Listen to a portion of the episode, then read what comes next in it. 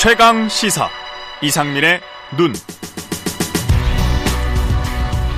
네, 나라 살림을 샅샅이 파헤치는 시간입니다. 이상민의 눈 시간. 이상민 나라 살림 연구소 수석 연구위원 나와 계십니다. 안녕하십니까? 예, 안녕하세요. 예, 오늘은 국민연금 개혁 관련해서 국민연금 이게 뭐 대통령 후보 시절부터 윤석열 대통령이 공약으로 내세운 게 연금 개혁인데 괴담이 엄청나게 많고 팩트가 잘 정리가 안 돼서 오늘은 좀 팩트 위주로 좀 살펴보겠습니다. 예, 예. 일단 첫 번째 괴담은 국민연금이 2055년이면 다 고갈된다. 예. 이거는 맞습니까? 아, 뭐, 현 상태로만 가만히 냅두면은 고갈되는 거는 맞죠. 현 상태면 예, 고갈된다. 예, 그런데 앞으로 지금 30년이 넘게 남았는데요. 30년 동안 뭐 하나도 뭐 바뀌지 않는다라는 음. 것은 이것은 상상할 수 없는 얘기고요. 이게 무슨 소리냐면은 뭐 요즘 스타트업들이 있잖아요. 예. 그 스타트업이 보통 요즘에 유행어처럼 하는 말이 뭐냐면은 의도된 적자 이런 말을 좋아해요. 의도된 적자? 예, 이게 예. 무슨 소리냐면은 지금은 음. 적자지만 앞으로는 뭐 이 이게 좀 내가 이 시장을 장악하게 나면은 그렇죠. 흑자를 보겠다라는 게 네. 의도된 적자인데요. 그러니까 그 스타트업 기업이 지금 뭐 올해 만약에 1조 원이 적자가 났는데 2055년도까지 뭐 한 30조 원이 적자가 날 거다 이렇게 말하면 안 되는 거잖아요. 음. 그러니까 마찬가지로 스타트업의 그 재무 구조는 바뀐다라는 얘기예요. 그러니까 국민연금도 음. 35년도까지 그 2055년도까지 55년도까지 30년 동안 단 한 번도 개혁이 되지 않는다라면은 음. 55년도 에 적자가 되는 것은 맞는데 근데 55년도까지 단 한 번도 개혁이 되지 않을 리도 없고요. 음. 그렇게 되면은 안 됩니다. 그렇기 음. 때문에 이 개혁이 된다라는 이 확실한 저는 예측하에서는 55년도에 적자가 되지 않는다고 예. 생각합니다.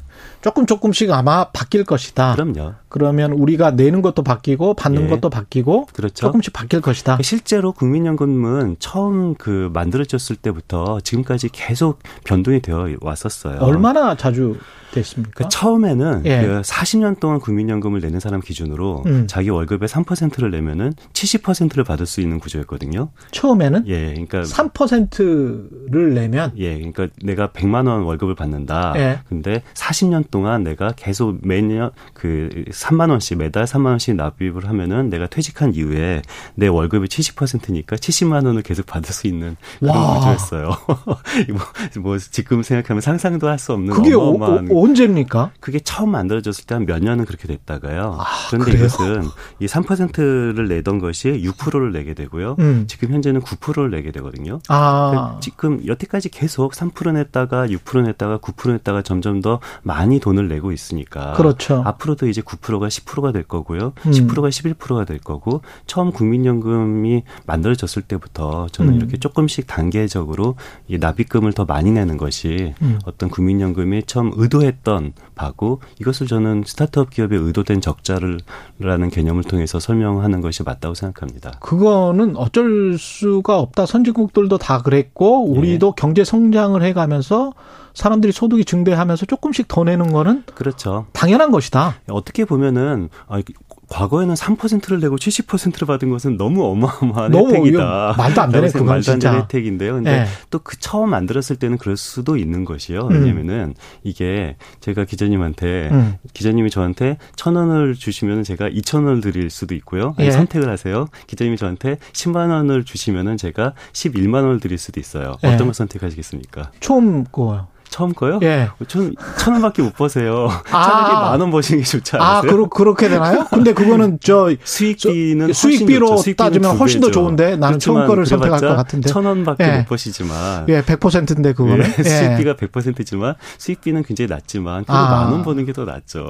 아, 지금 저는 당장 만 원 이득을 보는 그렇습니까? 저는 좀 다른 사람들이랑 다른 생각을 하고 있나 봅니다. 예. 그러니까 마찬가지로 처음 국민연금 만들었을 때는 예. 가입을 40년 동안 할 수가 없잖아요. 음. 그렇기 때문에 가입 을 뭐 불과 아주 조금밖에 못할 수밖에 없는 그런 음. 연배인 분들은 수익비는 굉장히 높지만 사실 받는 금액은 그렇게 높지는 않습니다. 음, 그래서 그 말씀하시는 거구나. 금액 네. 기준으로 보면은 네. 이게 수익비와 받는 금액은 이게 또 다른 개념이어서요. 음. 그래서 받는 금액을 일치시키려면 어쩔 수 없이 그렇게 설계된 측면도 있습니다. 그래 국민연금이 처음 시작될 때 40년을 부으면 그렇게 된다라고 했는데 그분들은 사실 40년을 부은 분들은 그렇죠. 그 없는 그런 나이일 거 아니에요. 50세인 분들은 네. 뭐 자기가 퇴직할 때까지 뭐 10년 남짓밖에 못 붙게 되잖아요. 그렇죠. 그런 분들은 뭐 수익비는 좋지만 받을 수 있는 금액은 별로 많지 않은 거죠. 80년대 말 90년대 초 우리가 생각을 해보면 그렇죠. 그리고 70년대까지만 해도 우리의 기대 수명이라는 것을 생각을 해보면 예, 맞습니다. 한 50 세, 55세 이럴 텐데 예, 그렇죠. 예, 55세 이후에 60세 이후에 얼마를 줄게요라고 하면 나 그때 죽는데 뭐 예, 이렇게 이제 생각을 했던 예. 그런 시절을 지금 말씀하시는 거잖아요. 맞습니다. 예. 그러니까 그때는 그렇게 할 수밖에 없었다. 그렇죠. 근데 앞으로는 지금 기대 수명이 늘고 그렇죠. 소득도 늘고 예. 경제 성장률이 계속 그렇게 됐기 때문에 그렇죠. 수익비는 점점 안 좋아지지만 그래도 받는 금액 기준으로 보면은 음. 그렇게 나쁘지 않다. 과거에 비교했을 때 음. 그렇게 이 수익비처럼 드라마틱한 차이가 나진 않는다. 아, 이렇게 하니까 좀 이해가 됩니다. 근데 이제 지금 국민연금에 관해서 가장 불만인 세대는 아무래도 유권자들 중에서는 2030일 것 같아요. 예, 맞습니다. 예. 네. 그거는 맞습니까? 그 수익비만 보면은 굉장히 불리한 것은 맞죠. 음. 뭐 한간에는 뭐 90년대생부터는 뭐 국민연금이 고갈돼서 받지 못한다라는 음. 말이 나오는데 일단 받지 못한다는 것은 이것은 괴담입니다. 음. 뭐 고갈이 된다 하더라도 이건 당연히 받을 수밖에 없는 거고요. 왜냐면은 이미 국민연금 법에서도 국가는 이것은 충분히 노력해야만 된다라는 그 조항은 이미 있고요. 예. 그렇기 때문에 받을 수 없다라는 것은 거짓말인데 수익비가 나빠진다라는 것은 사실이에요. 그래서 음. 그런 측면에서는 뭐 기성세대가 미안한 감정을 가져야 되는 것은 당연한 건데요. 근데 이런 음. 측면도 있어요.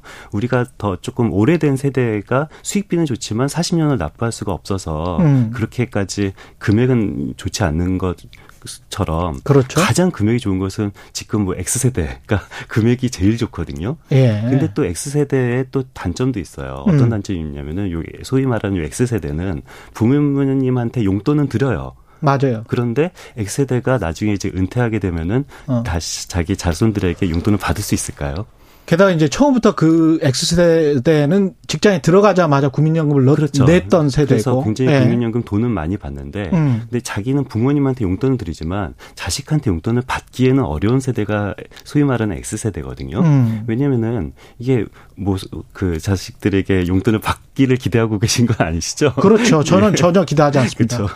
근데 공정이라는 측면에서 보자면 예. 또 국민들이 느끼는 게 저 같은 세대에도 아 그 공무원들이랑 비교를 해보면 내가 내는 기여금에 비해서는 훨씬 더 작은 것 같은데 어, 내가 그, 받는 연금이 그렇지 않고요. 그러니까 예. 공무원 연금이 2020 그, 그 15년도에 개혁이 됐잖아요. 음. 박근혜 정부 때 개혁 이후에 들어간 공무원들만 보면은 그 수익비는 국민연금과 사실상 같아졌습니다.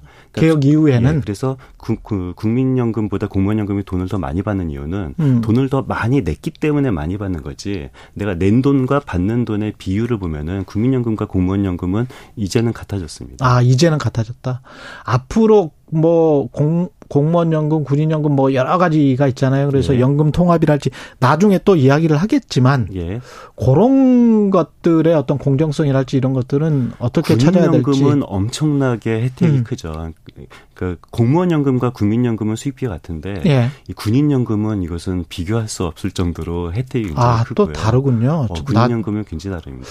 나중에 좀 자세히 좀 들어봐야 될 것 같네요. 이, 이게 지금 이 정부에서 하기는 해야죠, 뭔가를. 어, 당연히 해야 되는 거고요. 예. 그러니까 지난 정부에 개혁을 하지 않은 것이 그 잘못된 거고요. 문재인 정부가 잘못한 것이고. 어, 그렇죠. 예. 당연히 국민연금은 개혁이 돼야 되는데 개혁의 음. 방향은 조금 더 내고 조금 더 받는 식으로 저는 아주 fine tuning, 미세 조정을 통해서 국민연금을 개혁해야 된다라고 생각하고 있습니다. 뭐 3년에 한 번씩이랄지 뭐 이런 식으로 주기적으로 한 정권이 한 번 바뀔 때마다 예. 5년에 한 번씩 정도 주기적으로 계속 개혁이 돼도 저는 충분하다고 생각하는데. 음. 구체적으로 말하면 지금은 그 자기 월급의 9%를 내고 60%를 받는 구조인데 예. 만약에 이번 정부 때 한 1% 포인트씩 그러니까 10%. 10%를 내고 요 41%를 아, 아. 제가 말을 잘못했는데요. 예. 49% 40% 음. 그러니까 9% 9%를 내고 40%를 받는 구조인데요. 예. 10%를 내고 41%를 받는 정도로 개혁을 하고 아, 한다면 예, 다음 정부에서 또 1% 포인트 정도 올리면 좋다고 봅니다.